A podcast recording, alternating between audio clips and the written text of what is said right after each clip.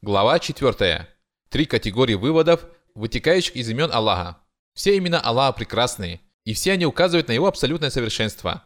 Это производные от качеств, которые присущи Аллаху. Они одновременно являются и качествами, и именами собственными. Выводы, которые можно сделать из значения прекрасных имен, можно разделить на три категории. Первое. Значение по соответствию мутабака, когда мы говорим о полном смысле, заложенном в имени.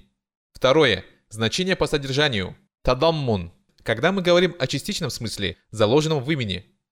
Третье. Значение по необходимости. Ильтизам, когда мы посредством данного имени доказываем существование других имен, связанных с ним. К примеру, Ар-Рахман, милостивый, по соответствию указывает на то, что Аллах обладает милостью и божественной сущностью. По содержанию данное имя указывает на каждое из этих качеств в отдельности, поскольку они входят в его смысл. По необходимости оно указывает на другие качества, без которых невозможно обладать милостью, например, жизнь, знания, желания, могущество и другие.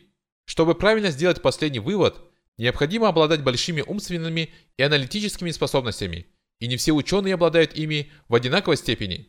Прийти к этому можно через познание значения имени и вложенного в него смысла.